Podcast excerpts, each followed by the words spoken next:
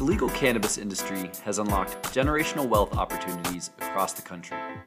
But the industry's regulatory complexities, constant state of change, and speed of evolution drive confusion for entrepreneurs and investors alike. On this podcast, we'll interview the industry leaders who are shaping the future of the legal cannabis industry to help our listeners understand these idiosyncrasies. This is Cannabis Unlocked, hosted by Key Investment Partners.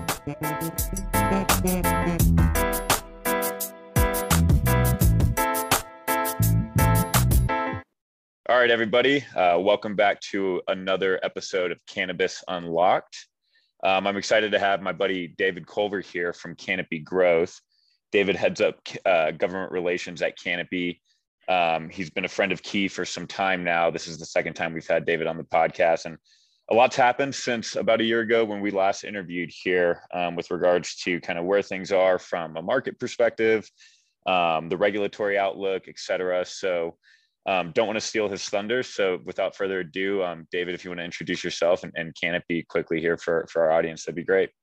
Yeah, well, thank you so much uh, for having me. It's uh, it's great to be back on with you, and it has been almost exactly a year since we spoke, and there's been uh, there's been a lot of action in the space uh, that we've been we've been focused on, uh, and we can certainly get into that. But uh, I'm David Culver. I'm the, the head of global government relations for Canopy Growth, and we are a Canadian licensed producer uh, but a very unique one uh, in terms of um, how we operate globally. We are owned actually by Constellation Brands, uh, which is a um, beverage alcohol company, and they have a uh, suite of products in the beer, wine, and spirit space.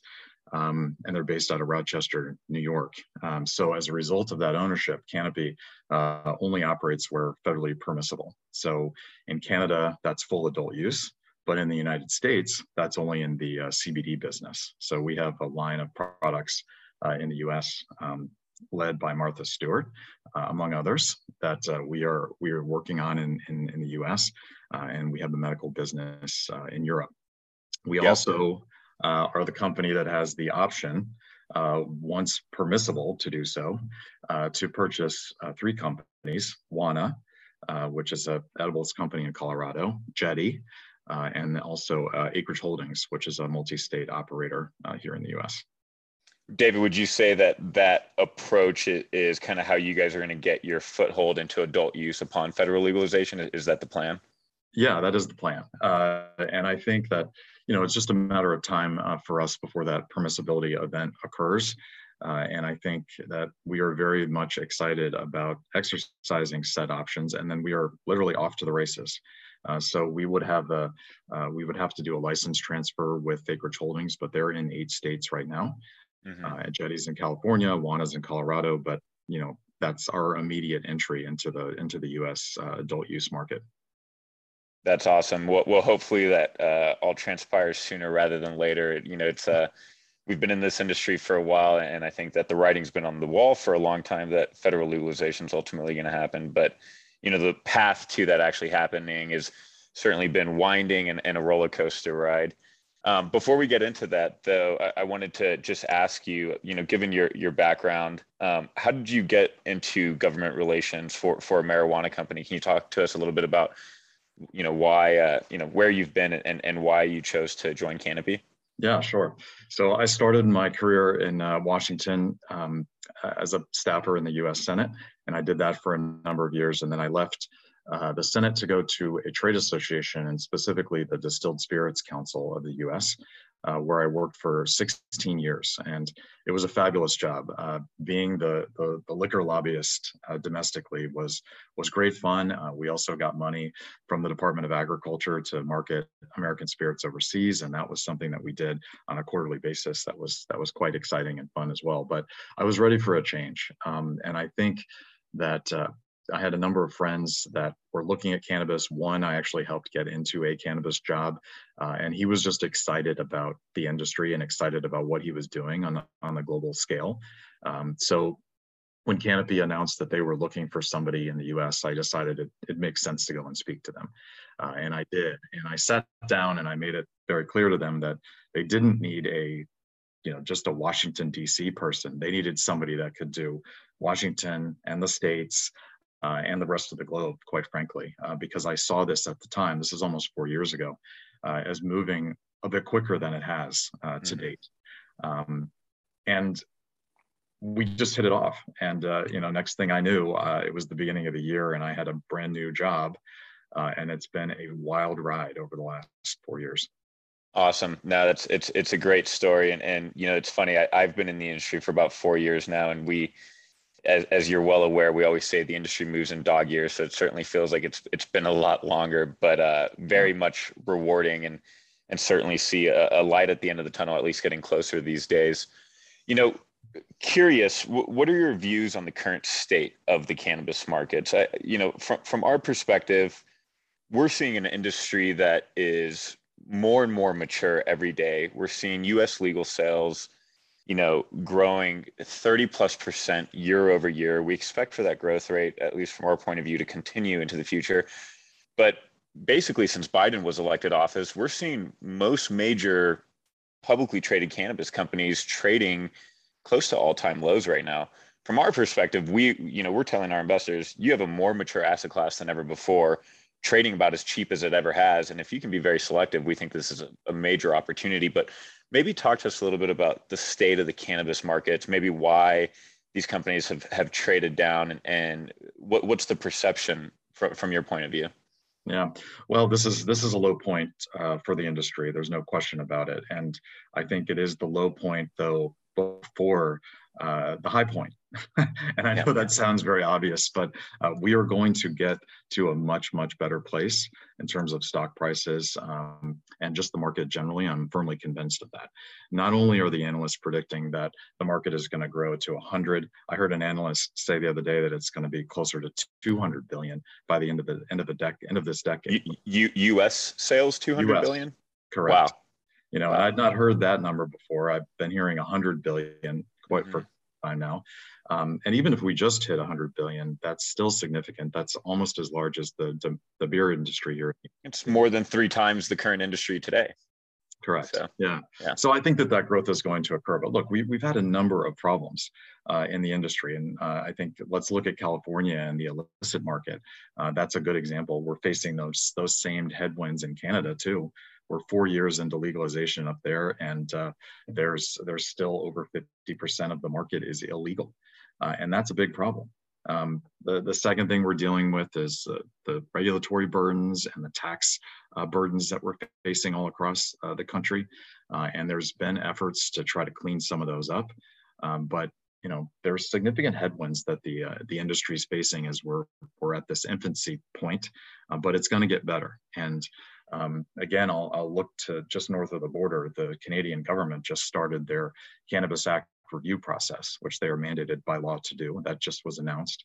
Uh, and they're going through that over the next 18 months. So it's our hope that that market can actually um, uh, get a bit better uh, for the commercial side so that we can all do business better and uh, you know lead us ultimately to profitability but the market is growing uh, there's going to be a number of new states that come online uh, this year and uh, we're excited about that. And uh, I think 2023 is going to be a legislating year for the states. Uh, so that's, a, you know, there's enormous possibility there as well, uh, especially around um, business deductibility. We talked about that on the, the last time I was here. Mm-hmm. We may want to touch on that a little bit more. There's been some excitement there, but that'll be a big push uh, as an industry that we have in 2023 to try to reduce that effective tax rate. Yep. Um, and again, that's going to be another step that we have towards profitability. Yep. Yep. Nope. Uh, that all makes a ton of sense. And you know, last time was we spoke was right after Booker, Schumer, and Wyden had introdu- introduced the uh, Cannabis Administration Opportunity Act. I think we all knew that it was going to be dead on arrival, but I think it also goes to show that there is a lot of momentum. We're seeing more and more legislation being introduced to Congress or the House um, every year. What are your expectations, maybe for say safe banking or some incremental reform getting done this year? I I would say from our point of view, it's we operate more under the guise that it's probably not going to happen. From an underwriting perspective when we think about deals and due diligence i'd rather be surprised on the upside and not heartbroken on the downside. But it seemingly it has there's a lot of buzz out there that you know maybe this is the year. What, what are your thoughts well, I'm definitely going to be heartbroken if this thing doesn't get done by the end. uh, I'll just be very blunt about that. Um, but before I get to state, let me back up and just mention that uh, there there is a research bill that has passed out of the House and the Senate that uh, we actually thought we were going to get done yesterday through unanimous consent. Um, but it got held up by Senator Cornyn from Texas, unfortunately, uh, kind of at the 11th hour, and it didn't end up going through. Um, but that would have been the most significant, or the first uh, significant cannabis reform legislation to go to the president's desk, um, and it would have been a big moment for us. But well, we're going. Can you talk to us a little bit about the research bill, what it is, why it would have been of significance, and and maybe um, does it? Ha- I mean, is it now dead, or or is there still a chance to push this through? Yeah, definitely not dead. Uh, any senator in the U.S. Senate can hold up any piece of legislation, and that's unfortunately what happened to this bill yesterday. But just in layman's terms, this thing would just make it much easier for cannabis to be accessed and researched, which is something that that we need uh, desperately. Uh, so universities, big pharma, every everything under the sun. Yeah. Uh, so I, you know, when we um, when the Democrats took control of Congress in 2021, uh, and obviously they had the White House, we we really pressed for incremental reform to occur in 2021, and then for um, the the Senate to look at the comprehensive package prior to the election, because we knew that the the politics were going to be so good around cannabis going into 2022, because they already were in 2020. Uh, we just we knew they were going to be even better in 2022, but they chose to go about this very differently uh, and they chose not to do incremental reform, which I think was a big mistake. Uh, they held the CAOA until just recently, uh, and then they finally introduced it. Um, and it uh, really it had a hearing, but that's about the extent of it. So now we're in a situation where we have to try to get something done during the lame duck period, which is the period after the election, uh, where they come back and try to clean up any items in the Congress that they they weren't able to tackle prior to the election because the politics were so so difficult. Um, safe banking uh, is something that has been socialized uh, both in the House and the Senate. It's passed the House seven times, uh, wow. and it's got uh, nine Republican co-sponsors uh, in the in the Senate. Um, and then there's talk about adding additional items to it um, that most notable would be the HOPE Act, which is a, an expungement bill that would allow for funding to go to states for them to expunge records, um, which is very. And that's important. seemingly a need to get safe passed, right? Uh, what's a need? Getting the HOPE Act done, or getting the expungement, the the social justice, social equity reform component yeah. of safe. Yeah, so we we absolutely want to tackle um, the the social equity side of things. I mean, uh, you know, there's no, everybody realizes that cannabis was used for 50 years in the war on drugs to primarily put people of color in prison. And that's just wrong. And we should be doing um, something a lot more significant in my mind uh, up front before we do, and on the social equity side of things, before we do anything to benefit the commercial market. But unfortunately, the politics are not there um, at the moment. And I would also argue that if we do uh, pass a bill like the Safe Banking Act, uh, that's going to provide access to capital for these uh, minority uh, business owners that um, are going to see this, you know, this wave that is cannabis, uh, and hopefully profit from it significantly going forward. So. Um, New Jersey is a good example of how this would be helpful. They they have licenses um, that are given on a temporary, they're conditional licenses, uh, and you have to show that you can set your business up and um, operate it.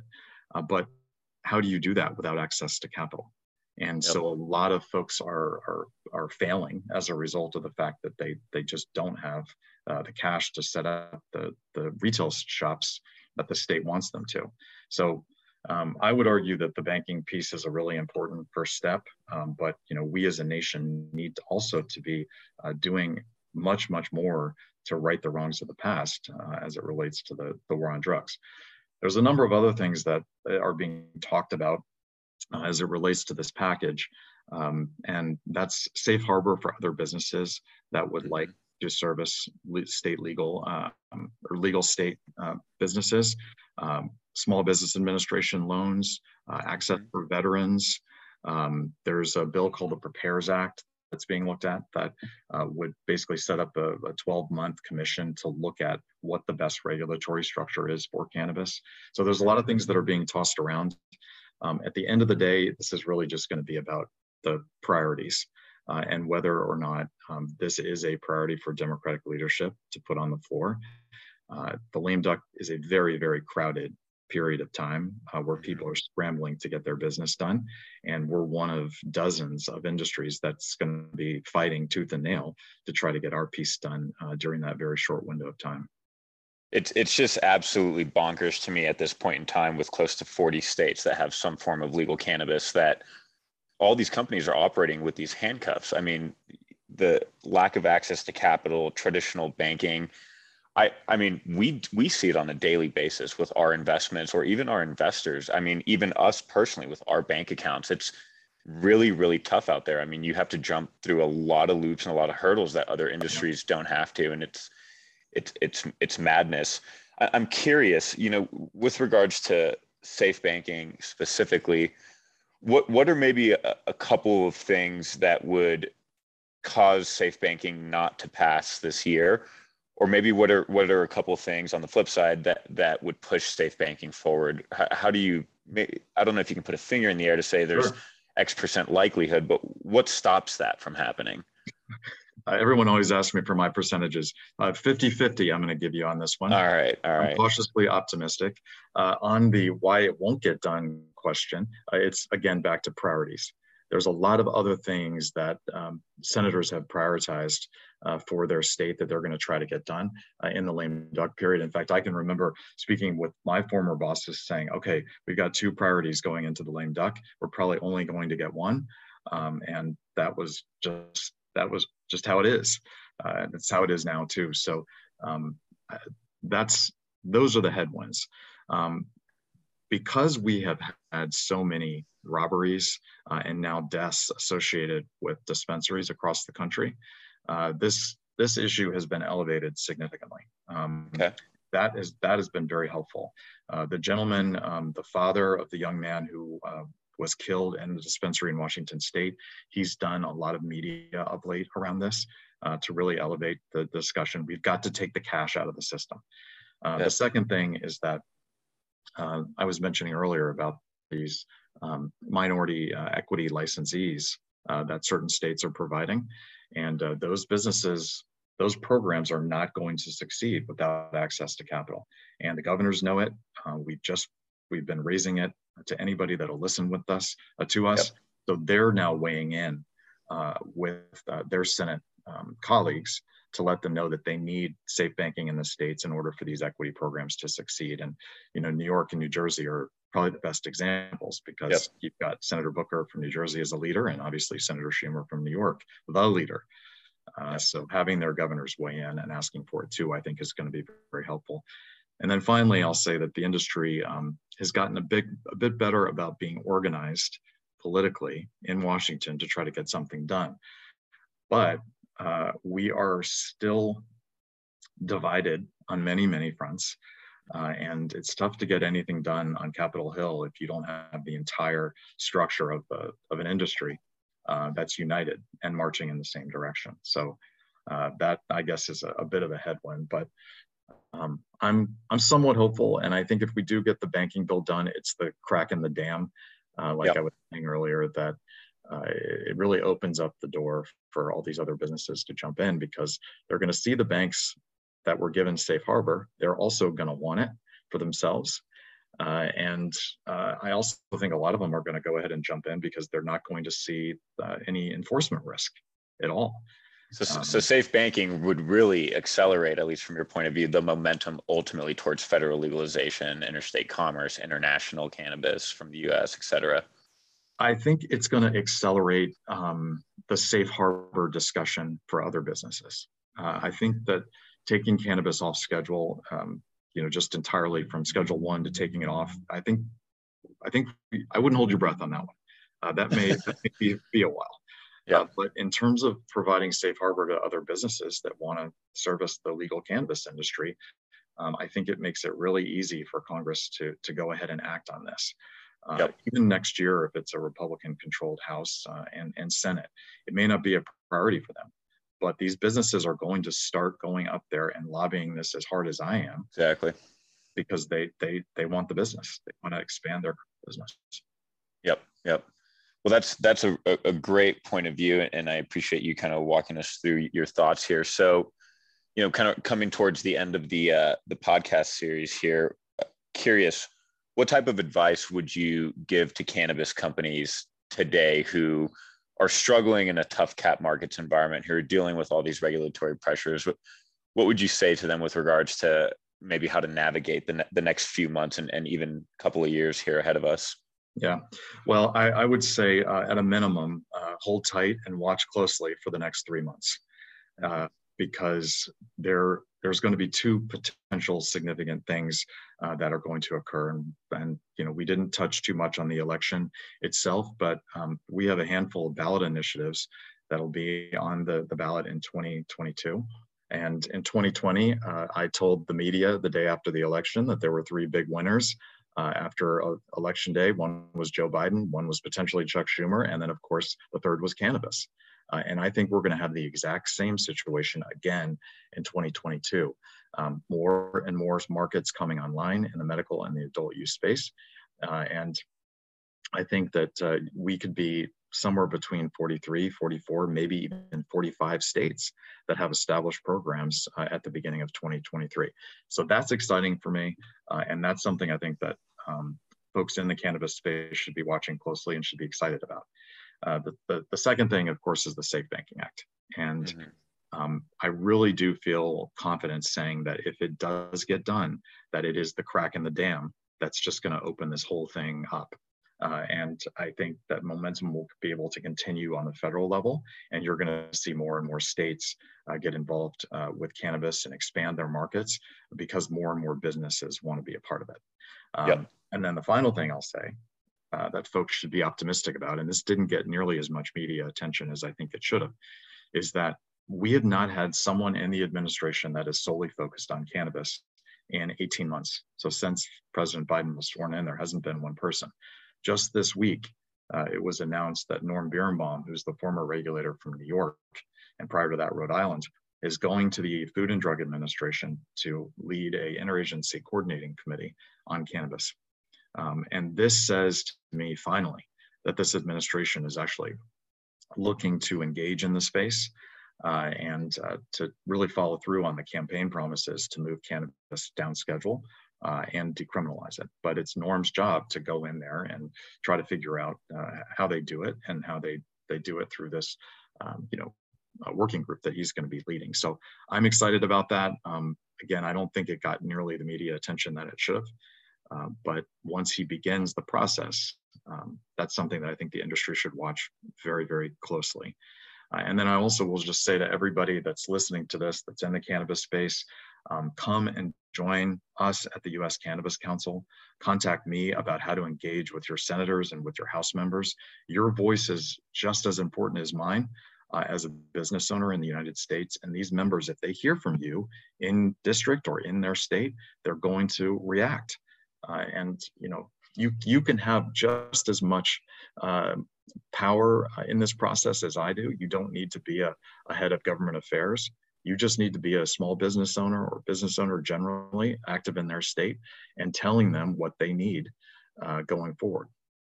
Yep. So, you know, as hard as this job is and, and as hard as this industry is to work in, it's also the most exciting. Uh, and uh, I'm, I'm excited about the next few months, especially if we can get just a few things to go our way. Yep. Nope. Absolutely. And, and you took the words out of my mouth. I was going to ask, what can consumers or proponents or stakeholders or investors alike do to kind of help push this forward? But uh, you, you answered my question there. I'll ask that uh, you know when we post the podcast, if you've got like a link or something that you can send our way that we can also share with folks to get them more involved um, on the reform side of things, that that'd be fantastic. But David, as always, great to have you on the show. Super, super insightful. Um, really appreciate the time you spent with us here today. And I think that uh, our audience will be very appreciative as well. So thank you so much. And I understand you're headed down to, uh, to Kiawah later today. So hopefully you have a, a great weekend ahead of you too. Yeah, thank you so much for having me. Great to be with you. And uh, I'll look forward to chatting again soon, I hope. All right, man. Have a good one. Take care. You too. Bye bye.